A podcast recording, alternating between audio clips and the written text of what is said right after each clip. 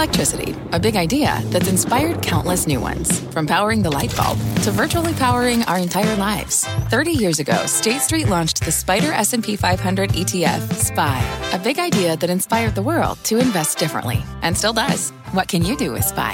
Before investing, consider the fund's investment objectives, risks, charges, and expenses. Visit ssga.com for a prospectus containing this and other information. Read it carefully before investing. SPY is subject to risks similar to those of stocks. All ETFs are subject to risk, including possible loss of principal. Alps Distributors Inc. Distributor.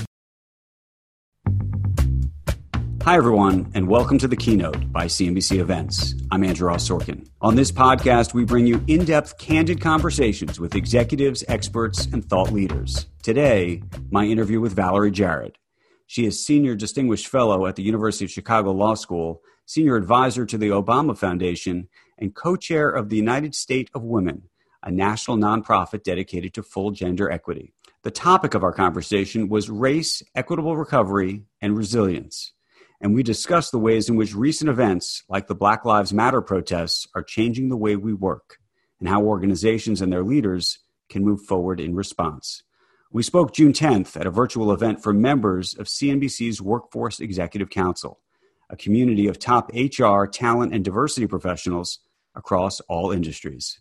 Take a listen. Valerie, it is great to see you. Um, and I'm hoping you can help us make sense of what feels like such a senseless moment in our our history. I think we're all grappling with so many things on multi dimensions. So uh, it's it's not the best question in the world. But let me just start by asking, how are you doing? Well, Andrew, thank you. Thank you for asking. I'm actually feeling hopeful.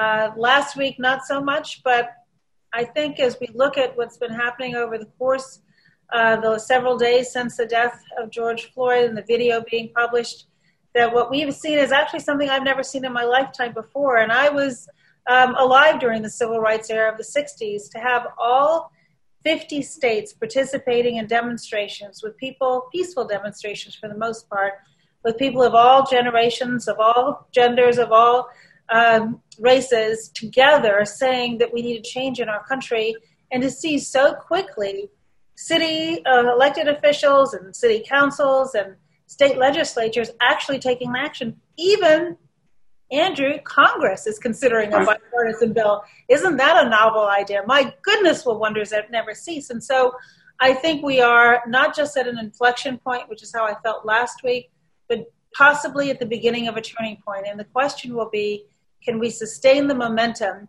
Can we see laws change? Can we see the business community put into practice both policies and, and procedures that will ensure that all workers are treated fairly and inclusively? Um, and do we see the hearts and minds of so many Americans change? Because let's face it, the systemic racism that we've seen manifested in behavior through law enforcement to businesses uh, is something that we all have to change on our own. What we expect is that government and businesses will put rules of the road in place to protect all of our citizens. And that's beginning now. Well, let me ask you this. There are a lot of businesses, as you know, that have come out publicly in the past week, two weeks now, um, talking about the need for change, some of whom plan to give lots of money, some of whom are, are trying to put together various programs. What do you think companies really should be doing? And, and what can we do that's more, frankly, than just lip service? Well, look, I don't think we need any statements of support. There's plenty of that to go around change happens when we begin by looking at our own house and asking, is it in order? And I think every CEO should be saying, what am I doing within my own environment to be inclusive and to truly be welcoming? Am I really um, going uh, beyond what I have historically done to make my workplace a place that is friendly and conducive for people of all races and genders, et cetera? Or am I just pointing the finger and saying, you over there, you should change. You, the police department, should change. Or, you know, you, the mayor, should change. What am I doing? And I also think we do have, there's a role for business to play in government, encouraging our elected officials to do the right thing. And they oftentimes sit on the sidelines. And this is not a time to hold back because we see that the pressure is working. One data point would be Keith Ellison, the Attorney General for Minnesota, took over the investigation and brought charges more swiftly than I have ever seen before. And I know that was made possible because of the pressure that we are seeing in Minnesota and around the country. So the question is can we keep that constructive pressure up? And the business community has a very important role to play within their own house, but also collectively throughout. Society. Well, but let me ask you about that because the political issue is an interesting one. A, a lot of business leaders are willing to say things um, publicly, but may not be willing to say things or get involved politically. It's a very difficult issue. I asked the CEO of Walmart how he felt about the Tom Cotton uh, Tom Cotton's uh, comments last week, which uh, you know there were a lot of people in the African American community and throughout the country who were aghast at what was being said. Uh, uh, Doug McMillon, who I respect, runs the BRT, unwilling to say anything about that. And so the the question I ask you is, how far do you think CEOs can and should go? I think they should take a look at what their core values are and ask themselves, are they living those values? And I can remember a few years ago when then Governor Pence was taking a position in Indianapolis that allowed, Indiana that allowed discrimination against people in the LGBTQ community. And we had business leaders like Marc Benioff from Salesforce say, well, you know what, I'm not going to do business here.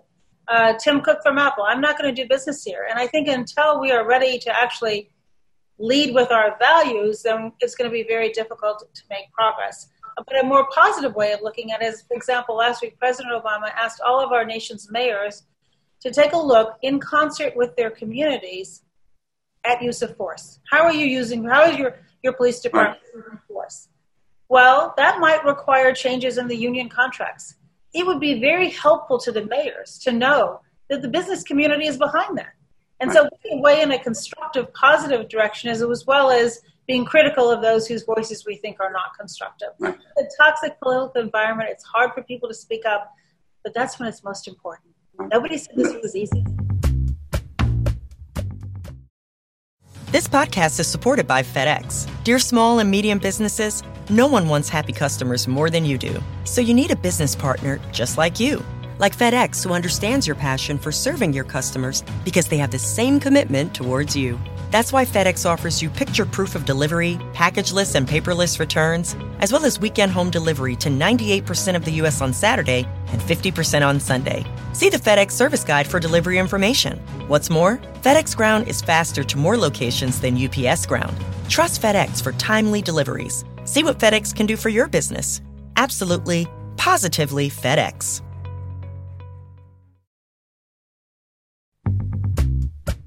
Let me ask you about inside industry today. There's lots of efforts to diversify boardrooms, managements across the board.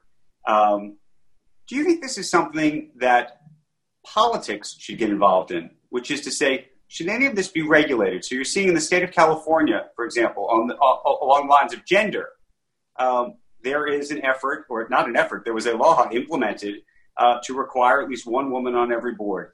You're also seeing the business community do it uh, in their own way. Goldman Sachs says they won't take a company public unless there are two people of diversity on a board.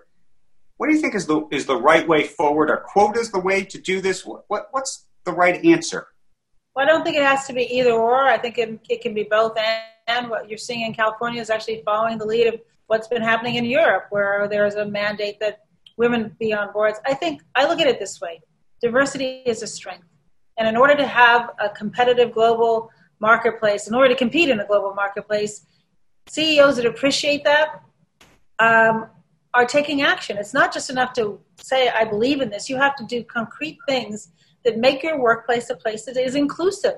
It's not just enough to put somebody on a board or add somebody to a senior staff if they don't feel that it is a welcoming environment where they can thrive. And so I think we have to go beneath the quotas and in addition to that, focus on systemic change what are we going to do to build a culture that is actually inclusive from the shop floor all the way to the boardroom? Um, this may be a tough question. Maybe it's not. I don't know. Um, I had a conversation with Julie Sweet, who runs Accenture, on the air uh, earlier this week, and she's making a, a, real effort at trying to diversify her uh, her management, her employee ranks. One of the things you keep hearing, frankly, from folks who are white, if I'm being honest about this, uh, especially people who think that they're supposed to be moving up the ranks, and they say, well, I may not be moving up the ranks anymore. And how to contend with that uh, inside um, in, inside an organization. I know there's a lot of people who may get their smallest violin out uh, for that question, but it's something I know that, that, that lots of executives are grappling with. Look, I look at it this way: we shouldn't be competing over slices of the pie. We should be growing the pie. And if your business is growing and flourishing, and you create opportunities for people who didn't have opportunities before, and everyone is competing on an even playing field, then let the chips fall where they may. I mean, the problem we're having here is that the playing field is not even. And so leveling the playing field shouldn't hurt somebody who's doing a really good job because the business will grow and there'll be more opportunity. So I don't think we should fall into that zero sum gain. I think we grow the pie and people who are working hard and are excelling and who are mentored and meant to feel welcome will do well. And that means everybody. This podcast is supported by FedEx. Dear small and medium businesses, no one wants happy customers more than you do.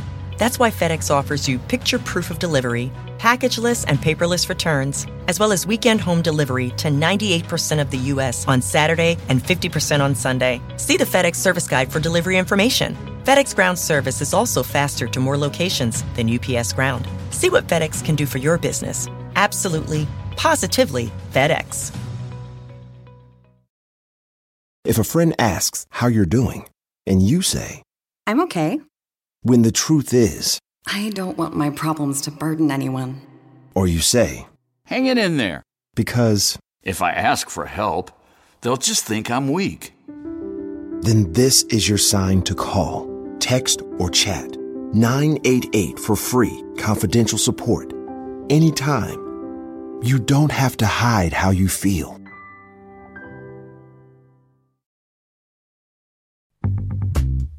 Given your role at, in, in, the world of voting and what you have done, and, and I was proud to have that conversation with you last November on voting. Tell us what you think is going to happen when it comes to voting and the issue of mail in voting come this November. Well, I'm concerned. I was concerned when I saw what happened in Georgia yesterday, where there were long lines and examples of people who didn't receive their mail in ballots. And I think that it should be a wake up call, Andrew, for every Secretary of State to say, what am I doing to make sure, in the midst of a global pandemic, that people can vote in a fair and safe and accessible way? I think that there is ample evidence that mail in ballots is a great alternative. There is no evidence of vote fraud. I think we should extend early vote in every state to give people more days over which to vote. And I thought that before a pandemic. Not everybody can take off work on a Tuesday and show up and vote. Um, and I think we should be able to register to vote online. And I think the challenge, and this is where again the business community could be helpful, find out what your Secretary of State is doing, where you have a presence. See whether they're making it as easy as possible for people to vote in a lawful way. And let's challenge Congress to ensure that the Postal Services has enough resources to accommodate what I hope is a big influx right. of mail in ballots. How much do you worry about there being a, a, genuine constitutional crisis in November, in part because of the mail in uh, ballots in part because of the attacks on the credibility of the, of, of the mail-in process and what may happen, the amount of time it may take to tally up those votes uh, over potentially several days, if not longer? Well, look, the integrity of the process is what our foundation rests upon. It's what the democracy depends upon. And so I think that uh, unless we start to see changes today that will be in place by November, then we could have a big mess on our on our hands. Look at what happened also in Wisconsin when they had their um, primary season, and there again there were those long lines. And what we don't want to have is to people question the integrity of the election. It might take a little longer to count all the ballots if we have a lot of mail-in ballots. That's okay. Whenever they're done, then that's when the election gets called. And I think it is not constructive for people to start to question that integrity of the process, to say, well, mail in ballots are going to be fraught with fraud. The military has been using mail in ballots since the Civil War. States have, have had it for as long as I can remember. Uh, and so we need voices to push back against that rhetoric who are trying to undermine the foundation of our democracy. That was Valerie Jarrett speaking at CNBC's Workforce Executive Council event on June 10th, 2020. For more information about CNBC's councils for C suite executives, including how you can become a member, please visit CNBCCouncils.com. I'm Andrew Ross Sorkin. Thanks for listening to the keynote. Take care. This podcast is supported by FedEx. Dear small and medium businesses, no one wants happy customers more than you do. So you need a business partner just like you. Like FedEx, who understands your passion for serving your customers because they have the same commitment towards you. That's why FedEx offers you picture proof of delivery, packageless and paperless returns, as well as weekend home delivery to 98% of the U.S. on Saturday and 50% on Sunday. See the FedEx service guide for delivery information. What's more, FedEx Ground is faster to more locations than UPS Ground.